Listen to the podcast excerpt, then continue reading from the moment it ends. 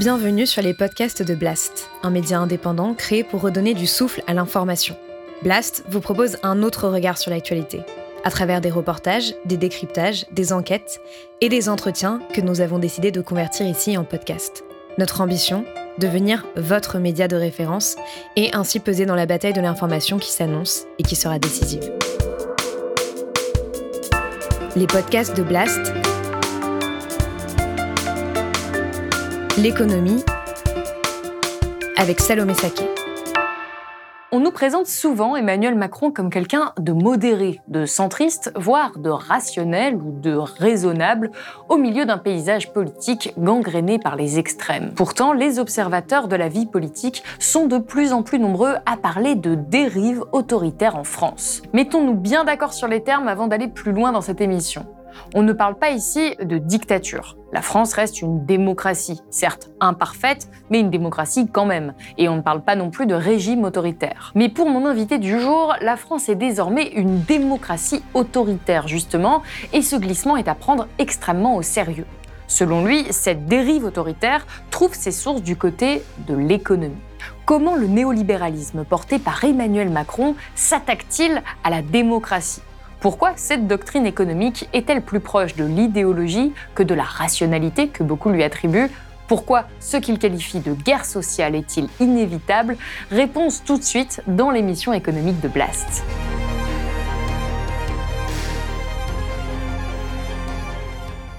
Romaric Godin, bonjour. Bonjour. Alors, vous êtes journaliste économique à Mediapart et vous co-dirigez aux éditions La Découverte la collection Économie politique. Aujourd'hui, vous signez ce livre, La guerre sociale en France, aux sources économiques de la démocratie autoritaire, aux éditions La Découverte. Alors, j'aimerais commencer avec cette question très simple de vocabulaire. Qu'est-ce que c'est que la démocratie autoritaire? Ben, C'est une démocratie qui, euh, en fait, où en fait les, les, les les éléments du choix sont en quelque sorte biaisés, d'une part, c'est-à-dire qu'en fait le choix n'existe pas réellement. Euh, ça, c'est le premier, le premier élément, c'est-à-dire que bah, les gens continuent à voter librement. Euh, l'isoloir, on n'est pas dans, il n'y a pas des personnes dans l'isoloir qui vous disent de voler, on remplit pas les urnes, les voilà, résultats comme sont on pas vu, truqués. les résultats sont pas truqués. Mais en réalité, euh, les résultats n'ont pas d'impact sur le- la modification de la, de, la, de, de la réalité. En gros, on vote on vote pour choisir le bourreau et on ne choisit pas euh, réellement euh, si on doit sortir de la chambre de torture ou pas, pour être un peu, pour être un peu euh, direct. Ça, c'est le premier élément. C'est un élément, effectivement, où c'est une démocratie qui est très fortement imparfaite. Le deuxième élément, c'est celui, effectivement, d'une démocratie où euh, le chef de l'État ou le chef du gouvernement euh, utilise pleinement les pouvoirs qui lui sont, euh, qui lui sont attribués, et je dirais sans aucune modération. C'est-à-dire qu'en fait, il va utiliser l'intégralité du champ juridique qui lui est, qui lui est offert pour finalement brimer, réduire les oppositions et ne faire entendre d'une certaine façon qu'une seule, euh, seule voix, afin que cette seule voix soit la voix de la raison. Et puis, euh, depuis euh, 2015, depuis hein, les, les, premières manifestations contre la loi travail et de plus en plus sous le quinquennat d'Emmanuel Macron, on a un durcissement du régime euh, avec l'utilisation effectivement des forces de l'ordre pour réprimer euh, les oppositions euh, de plus en plus durement, un durcissement des lois qui encadrent le droit de manifestation, euh, le durcissement des lois qui encadrent la liberté de la presse. On a beaucoup parlé notamment de la loi concernant le droit des affaires, la protection du droit des affaires, hein, qui en fait est un véritable élément de blocage en fait pour, pour la presse et sa liberté. Voilà, on a tout un tas d'éléments comme ça qui font que effectivement, on a à la fois euh, et puis évidemment la personnalisation du pouvoir, hein, qui n'est pas une nouveauté en France, on, ça, on, on- on le sait, mais, Mais qui est particulièrement est importante. particulièrement forte au- aujourd'hui, avec effectivement un Parlement qui de plus en plus est un, un- un Parlement fantoche. La- la- on l'a un peu oublié parce qu'il y a eu la pandémie depuis, mais en fait, euh, en 2020, on a eu un, une- un 49-3 Normalement, le 49-3, dans l'esprit de la Constitution française, c'est fait pour, quand on a en fait des majorités imparfaites, pour bloquer euh, pour empêcher le Parlement en fait de bloquer une loi, voilà, on passe par un système de, euh, de, de, confiance au gouvernement. C'est-à-dire que vous ne, votez, vous ne votez pas sur la loi, vous votez sur la confiance au gouvernement, et si la confiance est donnée, à ce moment-là, la loi euh, est adoptée. Ça, c'est en cas de friction au sein du Parlement, donc où des majorités sont fragiles. Euh, sous Michel Rocard, euh, le PS n'avait pas la majorité absolue, il fallait discuter avec les communistes.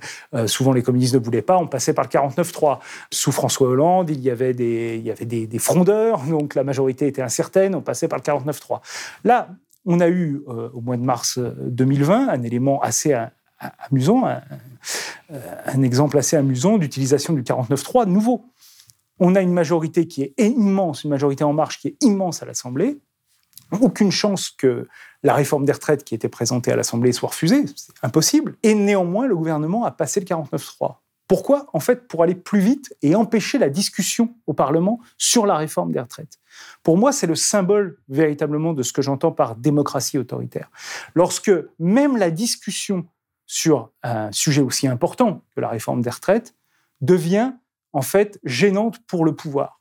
Et ça, on comprend très bien. C'est-à-dire que ce qui s'est passé à l'hiver 2019-2020, euh, là encore une fois, on l'a un peu oublié à cause de la pandémie, etc. Mais c'est une mobilisation quand même assez forte, très forte même, contre la réforme des retraites, et avec un récit qui avait été préparé par le gouvernement pour justifier cette réforme des retraites, qui a absolument pas passé dans l'opinion, qui a été rejeté en fait par l'opinion. Et du coup, le gouvernement s'est retrouvé sur la défensive pour pouvoir justifier de, son, de, cette réforme des retraites. Et donc, une discussion au Parlement devenait en quelque sorte un nouveau caillou dans la chaussure du gouvernement qui, en fait, a utilisé le 49-3 pour faire taire la représentation nationale et le débat national. Et donc, pour moi, c'est ça, la démocratie autoritaire, c'est lorsque, en fait, on vote tous les cinq ans et que pendant ces cinq ans, euh, eh bien, euh, en fait, le pouvoir euh, a quasiment aucun contre-pouvoir, qu'il a tous les droits et qu'il peut faire usage de son autorité de façon complètement totale euh, sur, sur les citoyens. Mais alors, si on résume pour les gens qui nous regardent, pour vous, la démocratie autoritaire, c'est le manque d'alternatives politiques. Donc, ce que vous disiez, qu'on finalement, on n'a pas vraiment le choix quand on vote. C'est ce qui va se passer euh, là très prochainement avec l'élection présidentielle. Il y a un durcissement très clair de la répression de l'opposition. On l'a vu notamment avec la répression euh, du mouvement des Gilets jaunes et, des répressions de manière générale des différentes manifestations. Il y a un rôle du Parlement qui est diminué. Aujourd'hui, le Parlement n'a plus un rôle euh, central en démocratie. Et il y a une personnalisation croissante du pouvoir c'est bien ça? Oui, c'est ça. Ce sont les grandes caractéristiques, on pourrait dire, de, cette, de cette démocratie autoritaire, qui parfois prend des, des, allures quand même assez euh, euh, violentes. Euh, moi, quand j'étais jeune, on voyait les voltigeurs dans les, dans les rues le jour des manifestations. Les policiers à moto. Les policiers à moto, voilà. Et suite à la mort de Malik Oussekine en 1986, ça a été, ça a été supprimé. On n'en a plus revu. Euh, et puis, bah, depuis les Gilets jaunes, en fait, on en revoit. Et y compris euh, lorsqu'on a dans Paris, dans des manifestations qui sont a priori pacifiques, voire même des petites manifestations, on voit c'est, et c'est, si vous voulez, je pense qu'on peut pas nier le fait que avoir euh, dans la capitale d'un pays comme la France tous les samedis des caravanes de policiers en moto euh, avec euh, deux policiers, dont un matraque à la main, qui, qui, en fait traverse les rues de la capitale euh, tous les samedis, ça ne crée pas une certaine atmosphère politique qui, n'est pas, propice, voilà, qui n'est pas propice effectivement à un débat serein. Et alors, le sous-titre de votre livre, c'est aux sources économiques de la démocratie autoritaire. Vous écrivez dans l'introduction, en parlant d'Emmanuel Macron, le cœur de son programme est économique et le durcissement de la démocratie française s'explique essentiellement par l'application de ce programme économique. Pourquoi est-ce que vous donnez une telle place à l'économie dans des questions démocratiques? Euh, L'économie, c'est l'organisation de la production, c'est la vie au travail, c'est en fait une partie de la vie quotidienne des citoyens qui est énorme. Euh, et donc, je pense que euh, la façon dont on applique un programme économique et la capacité à appliquer un programme économique a un impact sur la façon dont est géré un pays. C'est-à-dire, on gère un pays souvent, en fait, dans cette optique de pouvoir appliquer un programme économique, y compris si d'ailleurs on peut faire, alors c'était pas le cas en 2017, mais ça va être le cas en 2022, y compris quand on ne fait pas euh, l'essentiel de sa campagne ou, si son programme n'est pas centré sur, euh, sur, euh, sur l'économie. Mais je crois que ce qui est intéressant, c'est qu'en 2017, pour le coup, la campagne était réellement centrée sur des choix économiques. Euh, c'était relativement clair. Les débats portaient principalement euh, sur ces, sur ces questions-là. Et le cœur du, du programme euh, à l'époque d'Emmanuel Macron était un programme était l'élément économique. C'était vraiment là-dessus qu'il s'est fait. Il a d'ailleurs été ministre de l'économie de, de, François Hollande. Il a quitté ce poste en fait pour défendre euh, des réformes qui n'étaient pas, selon lui, appliquées euh, ou réalisées par euh, le, gouvernement, à l'époque le gouvernement Valls. Donc, il a centré quand même son programme là-dessus. Et j'essaye d'expliquer en fait comment on en est arrivé là. C'est-à-dire que c'est pas par hasard. C'est-à-dire qu'il y a une partie de l'élite française qui, effectivement, depuis euh, depuis très longtemps, même pourrait remonter aux années 40-50, mais euh, disons que l'idée générale depuis les années fin des années 70, début des années 80, il y a vraiment l'idée que l'on doit faire euh, soumettre à la France un programme d'inspiration néolibérale auquel la France a été très longtemps réticente. et c'est là où se pose le problème politique. Comment vous faites pour appliquer un programme économique à un pays qui n'en veut pas. Et pour les gens qui nous regardent, euh, qui comprennent pas ce mot néolibéral. Alors ça, c'est un, élément important parce que effectivement, moi, je suis parti de cette de cette idée-là, c'est-à-dire que effectivement, le terme néolibéral est un terme très utilisé et qui est un peu utilisé, disons, euh, de façon interchangeable avec des termes comme ultralibéral ou même libéral ou capitaliste ou voilà. Bon, euh, et il me semblait que si on devait expliquer en quoi le, néolibéralisme peut avoir un impact sur euh, notre vie et notre système politique, il fallait d'abord commencer par ça, définir ce qu'est le néolibéralisme. Il y a beaucoup de définitions en fait hein, du, néolibéralisme. Euh, la mienne, en fait, considère que le néolibéralisme est un mode de gestion du capitalisme. Dans, dans son histoire, le capitalisme en fait a pris des formes très différentes. Euh, le capitalisme d'aujourd'hui, c'est pas celui que décrit Engels euh, dans les années 1840 à Manchester, c'est pas celui qu'ont connu nos grands-parents euh, pendant les Trente Glorieuses, voilà. c'est pas celui que décrit Lénine avant la guerre de, 1914. Le mode de production reste capitaliste, c'est-à-dire qu'il est fondé sur la, création de profits. néanmoins, il prend des, formes concrètes, on va dire, et aussi intellectuelles différentes. Euh, et après la crise euh, du modèle euh, keynésien-fordiste, donc le, modèle qui était fondé sur le développement de la consommation de masse et donc sur la redistribution d'une grande partie des bénéfices aux salariés pour, qu'ils puissent justement consommer. donc ce modèle est entré en crise dans les années 70 et s'est développé un nouveau modèle qui lui est fondé sur ce qu'on appelle un peu vulgairement le ruissellement, hein, qui est au contraire de euh, redéployer, de refaire rebasculer, on va dire, euh, l'équilibre, non plus du côté du travail, mais du côté du capital. C'est-à-dire que c'est des politiques qui sont favorables au capital par rapport au travail. Et ça, on voit bien si on regarde euh, l'évolution des politiques publiques euh, et l'évolution même du mode de, gestion des entreprises depuis les années 70, on voit très clairement un changement, en fait. c'est ce que vous dites. L'État n'est pas neutre. L'État est du côté du capital. Exactement. Et donc, le néolibéralisme, qu'est-ce que c'est? C'est concrètement c'est en fait euh, une forme de capitalisme qui prend en compte euh, les avancées de l'histoire. Octobre 1929. La crise s'abat sur les États-Unis, puis sur le monde. On a trop produit dans tous les genres et dans tous les pays. À partir de ce moment-là, les libéraux vont intégrer en fait le rôle de l'État dans l'économie.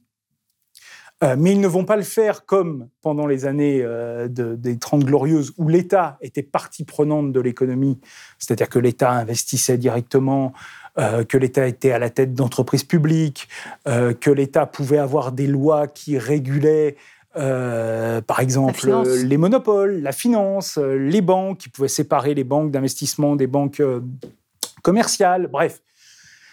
Que l'État était, d'une certaine façon, s'efforçait, même si c'est compliqué, plus compliqué que ça, mais bon, on va, aller vite, s'efforçait d'avoir une forme de neutralité en réalité entre le capital et le travail. et de maîtriser en fait les forces du capital. À partir des années 70-80, avec le néolibéralisme, ça, ça c'est terminé.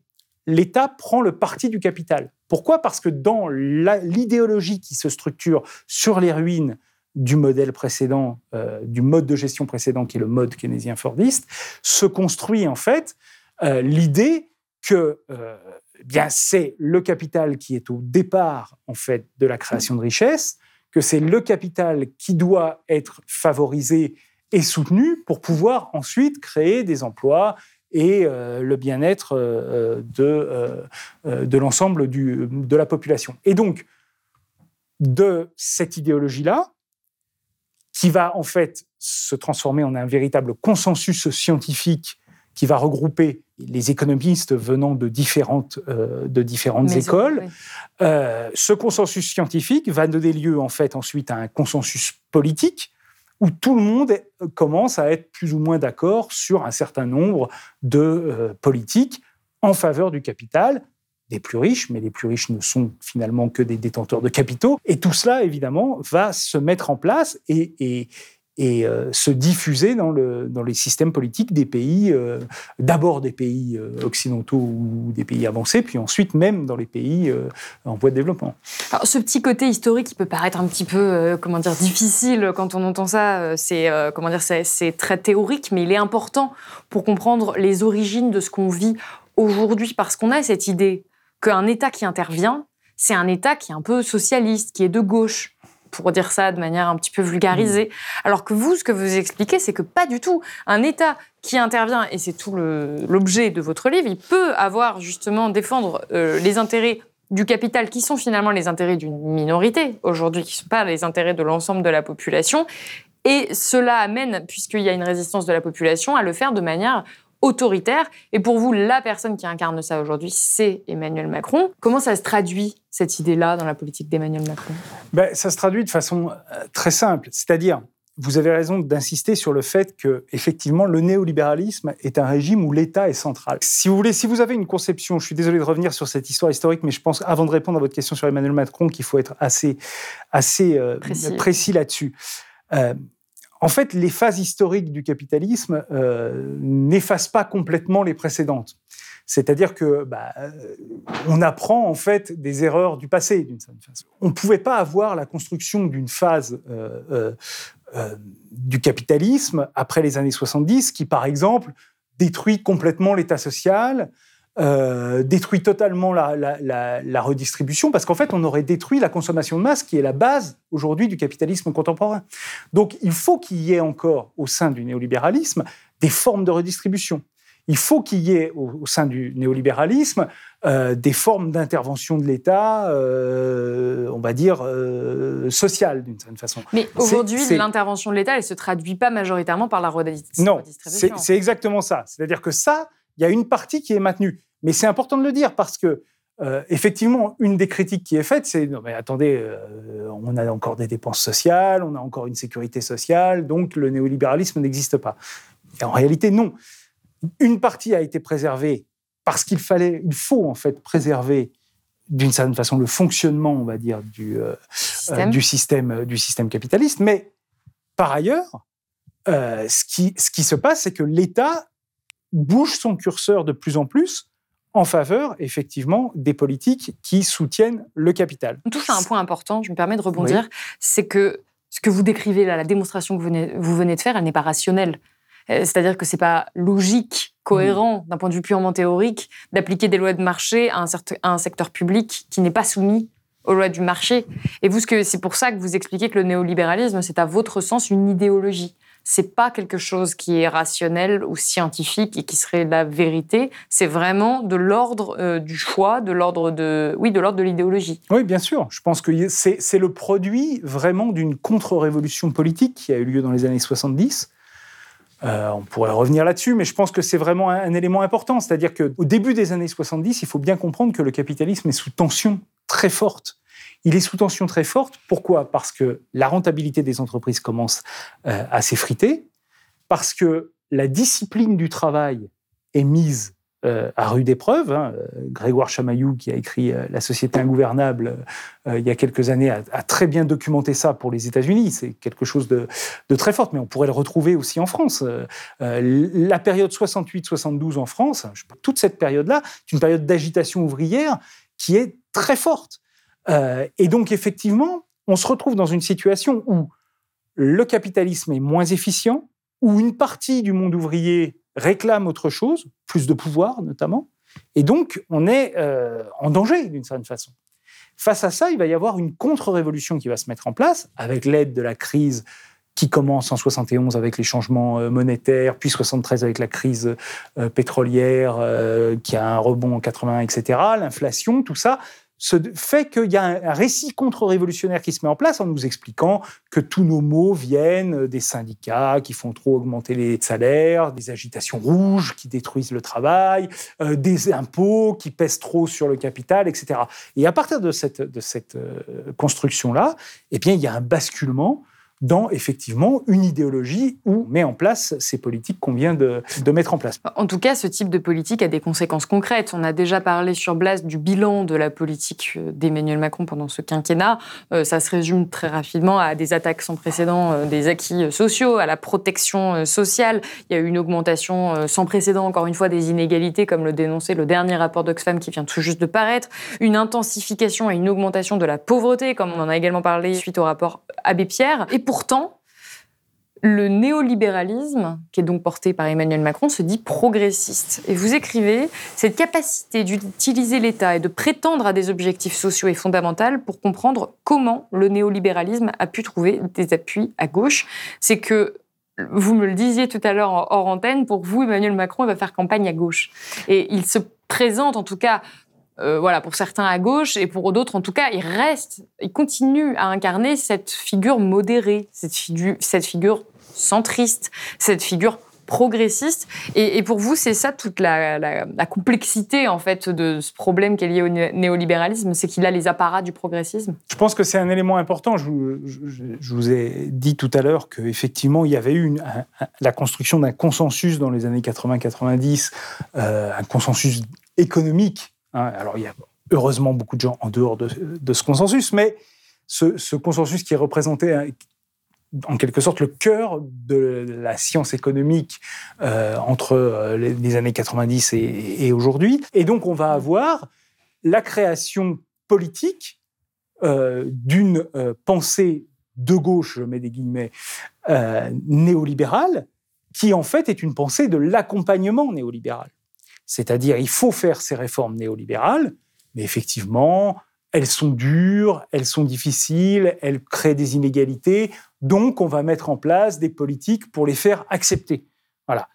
Et finalement, le débat politique commence à s'organiser autour de cette, différence entre ceux qui euh, veulent, euh, on va dire, le Big Bang euh, néolibéral à la Thatcher ou à la Russie des années 90, et ceux qui, au contraire, disent qu'il faut y aller progressivement. Mais enfin, l'objectif, au fond, est le même. Euh, et ce qui est, à mon avis, intéressant, c'est de voir ensuite comment ça se réalise dans les faits. C'est-à-dire, ça, c'est ce que cette différence-là, c'est une différence de campagne électorale, en fait. Dans les faits, souvent, on voit que c'est ceux qui sont sociaux-démocrates, néo-keynésiens, de gauche, qui en fait réalisent les réformes. Ça a été le cas en Allemagne dans les années 2000, euh, ça a été le cas en grande partie au Royaume-Uni, qui ont fini, enfin, le pouvoir de Tony Blair a terminé hein, les, réformes de Margaret Thatcher. Ça a été le cas en France avec François Hollande. En partie avec Lionel Jospin, il y aurait à discuter, mais c'est quand même le gouvernement qui a le plus privatisé de la Ve République. Et donc, effectivement, pour revenir encore à votre question, je suis désolé de faire des, débats, des, des, détours, mais euh, Emmanuel Macron, il est l'héritier de ça d'une certaine façon. Et lorsqu'il dit je suis ni de droite ni de gauche, d'une certaine façon, il prend acte qu'il est simplement néolibéral.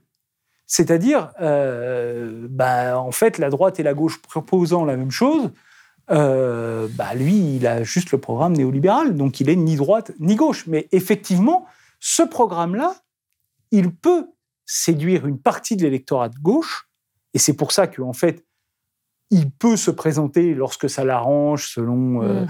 euh, selon les circonstances, euh, l'humeur du moment, etc., comme étant progressiste ou de gauche, parce qu'il va s'appuyer sur des éléments dits progressistes du néolibéralisme, c'est-à-dire euh, la défense euh, du mérite, donc plutôt que les inégalités monétaires, on va dire les inégalités euh, de parcours. En 2017, Emmanuel Macron dit ben, mon livre, il s'appelle Révolution. Et vous voyez, Révolution, c'est c'est le détournement en fait d'un mot de la gauche hein, pour réaliser en fait l'achèvement du programme néolibéral en France.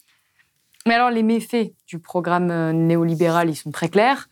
Et pourtant, il y a certains qui vont dire que le néolibéralisme, certes, a beaucoup de défauts, mais c'est le moins pire, entre très gros guillemets, euh, des systèmes, parce que ça a quand même drastiquement euh, réduit la pauvreté. C'est quand même euh, grâce à ça qu'on a eu une augmentation euh, sans précédent des richesses. Qu'est-ce que vous répondez à cette critique? Alors, ça dépend ce qu'on regarde déjà. Alors, il faut voir que ce discours-là, qui a été effectivement qui est, qui, est, qui est développé dans les milieux conservateurs anglo-saxons, s'appuie sur des données qui sont extrêmement contestables, puisque en fait, on a des données qui sont sûres à, partir de 1980, mais on n'en a pas pour avant. Donc en fait, on ne peut pas en fait juger sur les mêmes critères de l'évolution euh, de la baisse de la pauvreté sur la période 50-80, euh, sur la période 80-2020, par exemple. Donc, euh, c'est extrêmement. en fait, c'est des données reconstituées avant. C'est extrêmement compliqué parce que les données d'après, elles, elles sont complètes. On intègre des pays comme la Chine, mais aller calculer l'évolution réelle de la pauvreté dans la Chine de Mao, bon, c'est extrêmement compliqué. Parce que cette idée que ça réduit les inégalités, en fait, euh, c'est euh, au niveau global et uniquement, en fait, grâce à la Chine. En fait, l'élément qui fait que ça, que ça, que vraiment il y a une baisse drastique des inégalités et une baisse drastique de la pauvreté dans le monde, c'est la Chine. Si on retire la Chine, qui par ailleurs n'est pas l'exemple absolu de bah néolibéralisme, si, si, on, si on retire la Chine, euh, on se rend compte qu'en fait c'est beaucoup plus complexe que ça. Il y a quand même eu les BRICS dans les années 2000, on parlait beaucoup. Si on regarde l'Amérique latine, par exemple, euh, la, enfin, il y a des régimes de gauche qui ont provoqué une hausse de la, de la pauvreté comme le Venezuela, puis il y a des régimes de gauche qui ont provoqué la baisse de la pauvreté comme euh, la Bolivie. Euh, vous avez des régimes néolibéraux qui ont augmenté les, les, les, inégalités très fortement au Brésil. En fait, c'est pas clair pour vous pas... que le néolibéralisme a réduit les inégalités non, pas du tout, monde. Pas du tout. Et en France? Concernant la France, on voit en fait que les inégalités monétaires ont été plutôt convenues, en fait, au cours des 40 dernières années. Mais euh, c'est précisément parce que la France a résisté au néolibéralisme. C'est parce qu'en en fait, c'est ce que j'essaye d'expliquer dans la deuxième partie de mon livre, euh, on a depuis 40 ans une société qui rejette le néolibéralisme. Et donc l'application du néolibéralisme en France euh, entre 1983, on va dire, et 2010, c'est fait par petites touches, souvent les réformes des retraites. Ce qui a donné lieu à ce que les Français soient euh, qualifiés de Gaulois réfractaires, parce que c'est vraiment ça dont ils parlent. Exactement. Blague à part. Mais bien sûr, ils parlent de ça en fait, ils parlent de cette résistance-là et la construction en fait d'Emmanuel Macron comme étant le révolutionnaire néolibéral, c'est bien ça, c'est de dépasser en fait les résistances de la société pour pouvoir appliquer euh, un néolibéralisme plein et entier à ce pays qui n'en veut pas. Qui va augmenter les inégalités. Quitte à lui faire violence à cette société. et c'est là où, où est le cœur de ma thèse, c'est-à-dire pour appliquer le néolibéralisme à ce pays qui n'en veut pas, eh bien, il suffit, c'est fini les, petites touches. En fait, c'est ce que disait en fait le rapport Attali en 2010. Le rapport Attali en 2010 fait ce, constat-là, fait que en fait, on a pris du retard par rapport aux autres économies parce qu'on n'a pas appliqué le programme euh, néolibéral pleinement. On l'a fait uniquement par petites touches. Et juste quand on compare avec les États-Unis, on est quand même heureux de se dire que si on avait appliqué ça pleinement, on ressemblerait aux États-Unis qui ont aucun système, enfin qui un système social extrêmement défaillant, et que finalement le système français euh, qui a résisté au néolibéralisme n'était pas si mal que ça. Ce qui est intéressant, c'est de voir qu'en fait la société s'est défendue. Et ça, c'est une grande particularité, ne serait-ce qu'en Europe. Lorsque les, réformes néolibérales sont appliquées en Allemagne, il y a des mouvements de défense hein, euh, qui, sont, mis en place, mais globalement, le, la, politique allemande, et notamment les sociaux-démocrates à l'époque, passe en force. Et euh, le mouvement euh, s'effondre. Et à partir de ce moment-là, en fait, et jusque dans les années 2014-2015, il n'y a plus de mouvements sociaux en Allemagne. En France, en fait, le mouvement social, il revient de façon récurrente. Évidemment, on connaît 95, mais on a oublié un peu plus 86 avec la plus grande grève jusqu'à celle récemment de la SNCF. Euh, le mouvement étudiant de 86 aussi est un, est un élément important. Le fait que, en fait, à chaque fois qu'un gouvernement, par exemple le gouvernement Chirac en 86, est arrivé au pouvoir avec un programme thatcherien, très clairement thatcherien, avec un programme de privatisation des retraites. Euh, et il a fait campagne en 88 sur ce programme-là. Et il a perdu. Face à un Mitterrand qui disait oh, on va faire le statu quo, il ne voulait pas revenir en arrière, mais il voulait juste faire le statu quo, et il a gagné. vous avez tout à fait raison, monsieur le Premier ministre. Dès les années 80, on a libéralisé la finance, mais on ne touche pas au cœur pour le moment qui est le marché du travail. Et ça, ça va être fait à partir de 2015. Euh, on ne touche pas au cœur, par exemple, la santé. Euh, vous voyez, par exemple, les Britanniques ont sauvegardé le NHS parce qu'il y a un côté euh, très symbolique pour les Britanniques de, conserver le système de santé public, mais ce système de santé a été ruiné, comme je l'ai expliqué, hein, par, les, euh, par la pression marchande qui a été mise en place sur lui. En France, on avait plutôt bien sauvegarder le système de santé. Pour moi, la rupture, c'est 2010. C'est le moment où Sarkozy, en fait, rencontre Merkel et finalement accepte de basculer dans, l'austérité. Et ça, on en, est, on en est encore là et on n'en est jamais sorti. C'est ça, on a basculé dans l'austérité. Ça y est, ça fait, ça fait maintenant plus d'une décennie qu'on a des politiques qui sont vraiment euh, néolibérales, qui sont offensives. Vous, vous décrivez une résistance. Vous dites, en France, on n'a pas pu faire ça. Jusqu'en 2010. Comme, comme euh, en Allemagne, comme aux États-Unis. Mais aujourd'hui, en tout cas depuis 2010, ce n'est plus le cas. Parce qu'on a décidé. elle n'est pas majeure. Les, Français, j'aimerais bien, mais les Français, les Français aujourd'hui ne résistent pas massivement à une offensive néolibérale. Beaucoup n'ont probablement pas intellectualisé le, ce qui était en train de se passer parce que si c'est pas expliqué, c'est pour ça qu'on fait cette émission aujourd'hui. À l'heure où on tourne cette émission, si on regarde les sondages avec toutes les, critiques qu'on peut faire sur les sondages, euh, les candidats qui ont un programme économique néolibéral représentent 75% des intentions de vote. Donc, est-ce que cette résistance française, elle a disparu? Je pense que, en fait, euh, elle n'a pas entièrement disparu, mais elle est, en fait, euh, elle est, elle est aujourd'hui jugée par la plupart des gens inutile.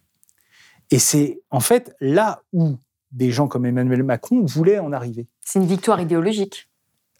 Idéologique et pratique. C'est-à-dire, lorsque vous avez, comme je vous ai expliqué, jusqu'en 2010, c'est ce qui se passait, c'est que quand il y avait des éléments de résistance, euh, bah, on, s'arrangeait. Euh, on essayait de trouver, vous avez une, grève par exemple en 2003, euh, bon, on fait passer la réforme des retraites, mais on conserve les 35 heures. D'une certaine façon, on arrive sous Jospin, on privatise, mais on fait passer aussi les 35. Donc on essaye de trouver des éléments d'équilibre. De, à partir de 2010, il n'y a plus de ça.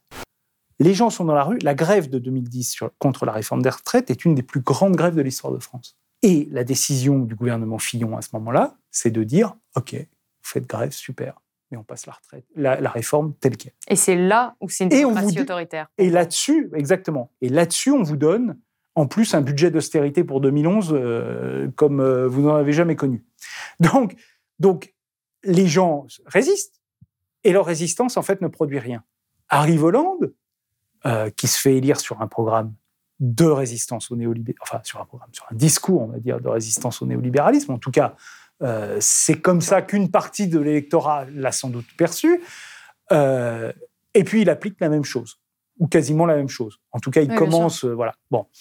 Euh, réforme, euh, résistance, elle est réelle, la résistance contre la, la, réforme du marché du travail en 2016. On ne peut pas dire qu'elle n'existe pas. Et pourtant, la loi passe. 49.3, la loi passe. Résistance aux réformes d'Emmanuel Macron, elles sont réelles. Les gilets jaunes, ça existe. La, la, réforme, la résistance à la réforme des retraites, elle a existé. Mais est-ce que... Mais à chaque fois, en fait, ce sont des défaites. Et cette accumulation de défaites, entraîne au bout d'un moment un sentiment naturel qui est de dire bah en fait on ne peut rien faire, on peut rien, on peut plus se défendre. Donc à partir de ce moment-là, il faut accepter. C'est pour vous, c'est ce qui est en train de se passer aujourd'hui. On est, en train d'accepter la néolibéralisation. Et, et vous voyez le, le système, on passe en force, donc autoritarisme, et cet autoritarisme produit d'une certaine façon, est performatif d'une certaine façon. Il produit sa propre acceptation. Et c'est exactement ça qui est euh, en train de se passer aujourd'hui. C'est-à-dire que le champ politique de, ce- de, de- de cette année 2022, il est le fruit, en fait, de ces dix années euh, d'écrasement du mouvement social. Et effectivement, les gens aujourd'hui n'ont aucune raison de penser que leur résistance puisse servir à quelque chose. Donc, qu'est-ce qu'ils vont faire? Bah, Ils vont soit, soit sortir du vote, soit essayer de trouver au sein du euh, domaine néolibéral euh, celui qui fera le moins de mal. Alors, il me semble qu'on ne peut pas écarter dans le spectre de la résistance une partie du champ politique qui est celui de l'extrême droite, qui mobilise beaucoup ce discours de la résistance, justement, Mhm. euh, qui se dit résistant à la mondialisation. Et ça, ça implique un vocabulaire euh, néolibéral, enfin en tout cas une résistance à une forme de néolibéralisme qui est incarnée par la, la- la mondialisation et l'immigration incontrôlée euh, que cela... euh, impliquerait pour vous enfin est-ce que aujourd'hui la résistance finalement c'est pas ça? C'est euh, est-ce que c'est pas finalement la résistance à l'islamisation? Encore une fois avec de très gros guillemets euh, on parle je traduis juste les discours qui aujourd'hui ont beaucoup de succès. J'ai la sensation que les ceux qui ont subi le néolibéralisme aujourd'hui sont en train d'utiliser leur énergie pour euh, se mobiliser dans une résistance qui est devenue euh, ethnique, religieuse. Si vous voulez, il y a, y y plusieurs choses euh, dans votre question. La première chose, c'est euh, est-ce que l'extrême droite aujourd'hui défend un modèle alternatif au modèle Ça, néolibéral? Bon, clairement non. Clairement, elle reprend, elle fait partie de ce fameux consensus. Elle peut prendre des positions à l'intérieur du consensus qui sont, euh, on va dire, extrêmes, euh, voilà, c'est-à-dire des positions monétaristes qui vont rejeter, qui va rejeter les interventions des banques centrales, ce genre de choses. Elle peut prendre des positions extrêmes en disant, bah, il a baissé les impôts, mais pas assez, il faut baisser encore plus les impôts. Bon, voilà. Mais on est dans ce champ-là, en fait. Et c'est pas un hasard. C'est-à-dire que il existe un néoli- le néolibéralisme est souvent considéré co- comme lié à la mondialisation. Euh, et c'est vrai. Dans le mode de gestion du capitalisme, la mondialisation est un élément du néolibéralisme qui permet d'ailleurs de justifier les réformes en interne par, les, par la compétitivité, par toutes ces choses-là. Euh, mais en fait, le néolibéralisme peut très bien se développer dans un seul pays, d'une certaine façon, euh, enfin, dans un cadre national, et d'une certaine façon, se développer autour d'un discours national. Et quand vous voyez le discours d'un Éric Zemmour ou d'une Marine Le Pen, Oui, il n'y a pas de rejet, en fait, de la mondialisation au sens où... euh, au sens euh, économique du au terme. sens économique, où on remettrait en cause le libre-échange, ou euh, ça, c'est pas, c'est pas, le discours reste ancré dans les éléments de compétitivité. Donc, si on veut être compétitif, c'est qu'on veut vendre à l'étranger et que donc on est obligé d'être dans, un, dans, dans des éléments d'importation. Donc, à partir de ce moment-là, on est, on est bien dans cette logique de, de, de mondialisation. Donc, ça, c'est le premier point qui nous permet Ah, d'évacuer l'idée que cette résistance serait une résistance d'ordre économique, un ordre économique en quelque sorte, qui serait celui du capital. Bon. D'ailleurs, ça se justifie très bien, puisqu'on voit très bien qui finance en réalité ces mouvements. Euh, voilà, vous verrez bien que Ouais. c'est pas euh, c'est pas les mouvements de travailleurs. Bon, donc on est euh, là-dessus, on peut évacuer ça. Donc à partir de ce moment-là, effectivement, se développe lorsque on a fermé la possibilité de discuter des alternatives économiques, bah, il faut bien discuter d'autres choses. Et donc, on va discuter de quoi? Eh ben, on va discuter euh, effectivement euh, des questions. C'est pratiquement euh, cousu de fil blanc. On va discuter des questions ethniques, des questions nationales, des questions de religion, de toutes ces questions-là, qui en réalité vont faire appel, je dirais, à l'insécurité que crée le néolibéralisme dans la société, vont capter cette insécurité et au lieu de, euh, d'en chercher les causes profondes économiques, vont aller euh, euh, vers la stigmatisation de telle ou telle religion, de tel ou tel groupe ethnique. Et donc, on va dire, voilà, c'est, mais ça, c'est quelque chose qu'on connaît, enfin, on sait, ça, ça, ça c'est déjà fait. Quand vous n'avez pas de solution économique, vous allez choisir de porter le débat sur autre chose. Euh, et en plus, euh, ça marche plutôt bien parce que c'est facile en fait. Hein. vous développez, vous dites c'est lui, euh, c'est lui le responsable, machin. Bon voilà. Donc et vous et donc vous instrumentalisez les effets en fait du néolibéralisme pour transférer la résistance au néolibéralisme, qui a été très forte en France, vers une résistance factice, qui serait une résistance à des à d'autres menaces, mais qui ne remettent pas en cause le cœur de ces politiques-là. Mais aujourd'hui, cette résistance-là, c'est la plus forte, en tout cas, c'est la plus visible. On sait quel est le système médiatique aussi. C'est-à-dire que ce système médiatique, il produit aussi, euh, d'une certaine façon, euh, un soutien à cette, euh, à cette modification du sens de la résistance et, du, et de la cible, en quelque sorte. Et on voit bien la façon dont ça, dont ça a évolué de, au cours justement de ce quinquennat Emmanuel Macron. Mais ce que je veux dire, c'est que ce n'est pas un hasard. Si le quinquennat d'Emmanuel Macron, par sa violence, à la fois économique, sociale, policière, clôt la résistance au néolibéralisme, parce que effectivement les gens, euh, bah, parce que vous n'avez pas envie en fait d'aller tous les d'aller manifester pour, pour, perdre un œil, parce que vous en avez marre de manifester pour rien, parce que ça vous échouez sans arrêt, parce que ça ne mène à rien, parce que le vote est inutile, parce que vous ne pouvez pas changer ça. Si vous vous rendez compte de ça, eh bien évidemment, à ce moment-là, vous avez toute une partie, vous avez la cristallisation en fait de, cette, de ce changement, de, cette, de ce glissement vers euh, une résistance euh, qui va être manipulée par, euh, par l'extrême droite. donc Puis ça paraît plus concret, parce qu'en fait, on vise des personnes. Ce que fait ce discours, ces discours-là visent des gens qu'on peut voir dans la rue, et ça paraît plus... On a l'impression qu'on peut peut-être plus oui, changer mais ça. Mais je pense, je pense que ça n'est possible qu'à partir du moment où il est contemporain d'une forme de représentation de, que la résistance au néolibéralisme ou à, l'ordre social tel qu'il est devient inutile. Et à partir de ce moment-là, le glissement, il est, il est, euh, enfin, c'est une vague. Et ça, on l'a bien vu. On voit bien, ça s'est produit là pendant ce quinquennat. Après l'échec des Gilets jaunes, on a eu cette vague. Ça a commencé sur l'instrumentalisation du terme islamo-gauchiste, toutes ces choses-là. On a eu une vague, en réalité, vers l'extrême droite, mais d'une extrême droite d'une violence inouïe et d'une banalisation aussi de cette extrême droite. Et d'une certaine façon, ce qu'on voit, c'est que le débat qui en 2017 hein, était entre est-ce qu'on poursuit dans le néolibéralisme ou est-ce qu'on fait autre chose, et de la façon dont on le poursuivait dans le néolibéralisme, aujourd'hui il s'est modifié. Et en fait, ce que j'essaye de dire dans la postface du livre, qui, parce que c'est un livre qui date de 2019, donc j'ai essayé de, le remettre un petit peu à jour, mais euh, ce qu'on voit, c'est que on a une sorte de consensus sur le néolibéralisme qui va euh, du centre-gauche à l'extrême droite, à l'extrême extrême droite. Euh, et puis on a un deuxième consensus qui est autour en fait des méthodes autoritaires. Soutien à la police, euh, violence contre les manifestants, répression contre les minorités, choses comme ça. Et puis ça, ça va prendre effectivement, comme le néolibéralisme, ça va prendre diverses couleurs, on va dire. Mais on a une forme de continuum, en fait, néolibéral autoritaire aujourd'hui, qui euh, va du centre-gauche à, l'extrême droite. Et ça, c'est extrêmement inquiétant. Ça veut dire que, en fait, là-dessus, sur le consensus néolibéral, qui était déjà fort euh, précédemment euh, dans le monde politique, s'est greffé un consensus autoritaire.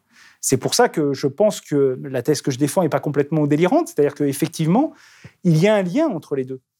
Et qu'aujourd'hui, on a une fusion en fait entre les deux dans ce continuum-là, où d'ailleurs euh, chacun y trouve son, compte, hein, parce que euh, quand on veut apparaître un peu plus euh, à droite, eh bien on dit à Marine Le Pen qu'elle est molle.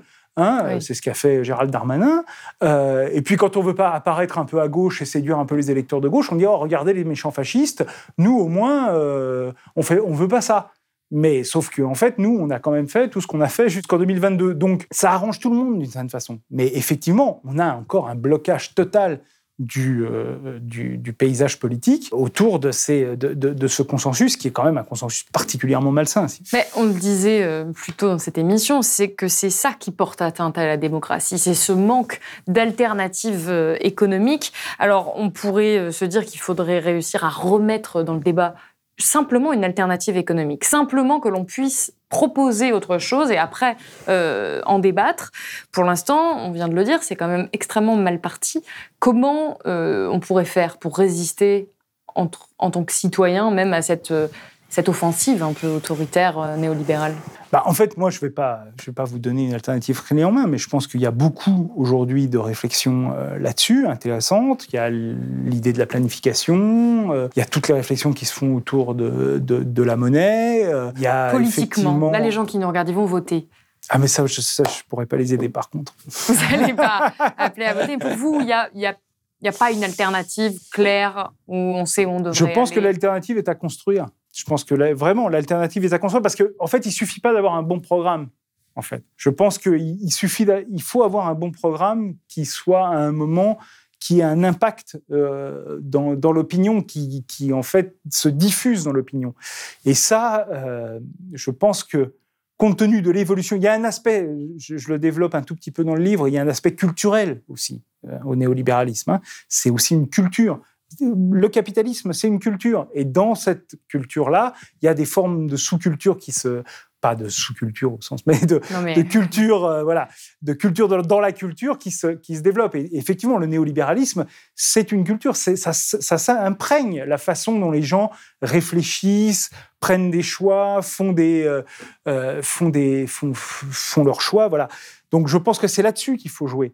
Et, et donc, c'est un travail, à mon sens, je j'espère me tromper, c'est un travail de long terme. Le problème, c'est qu'on n'a pas forcément le temps. Mais, mais pour moi, c'est un travail de long terme. Ça implique un travail qui concerne, encore une fois, euh, non seulement des intellectuels, des journalistes, euh, des artistes, des euh, Ouais. politiques, des syndicalistes, des gens. Il faut se rapprocher aussi de la base. Quoi. Parce que si la base est prompte à croire que en fait, ces problèmes viennent de tel ou tel euh, groupe ethnique plutôt que euh, Du de- du fonctionnement de l'économie, euh, c'est parce qu'en en fait, on les a abandonnés. Enfin, on leur a pas euh, à un moment dit, mais voilà, il y a quand même, y a quand même ça qui, qui fonctionne pas, ou en tout cas, ils, ils veulent pas le voir. Donc, il faut, il faut aller au contact, il faut aller au combat. C'est un, c'est, c'est un travail qui ne fait, à mon avis, que commencer. Bah, écoutez, c'est exactement ce qu'on fait ici à Blast, donc n'hésitez pas à partager cette émission. Si vous avez aimé ce podcast, s'il vous a été utile, n'oubliez pas de nous mettre des étoiles ou de le partager autour de vous ou sur vos réseaux sociaux. Blast est un média indépendant, et si tous nos contenus sont en libre accès, c'est grâce au soutien financier de nos blasters et abonnés. Pour nous soutenir, faire un don unique ou mensuel, rendez-vous sur blast-info.fr slash soutenir. Blast, c'est aussi une web télé, disponible sur YouTube et Peertube, et présente sur tous les réseaux sociaux. Alors suivez-nous pour ne rien rater de nos contenus et abonnez-vous à notre chaîne YouTube.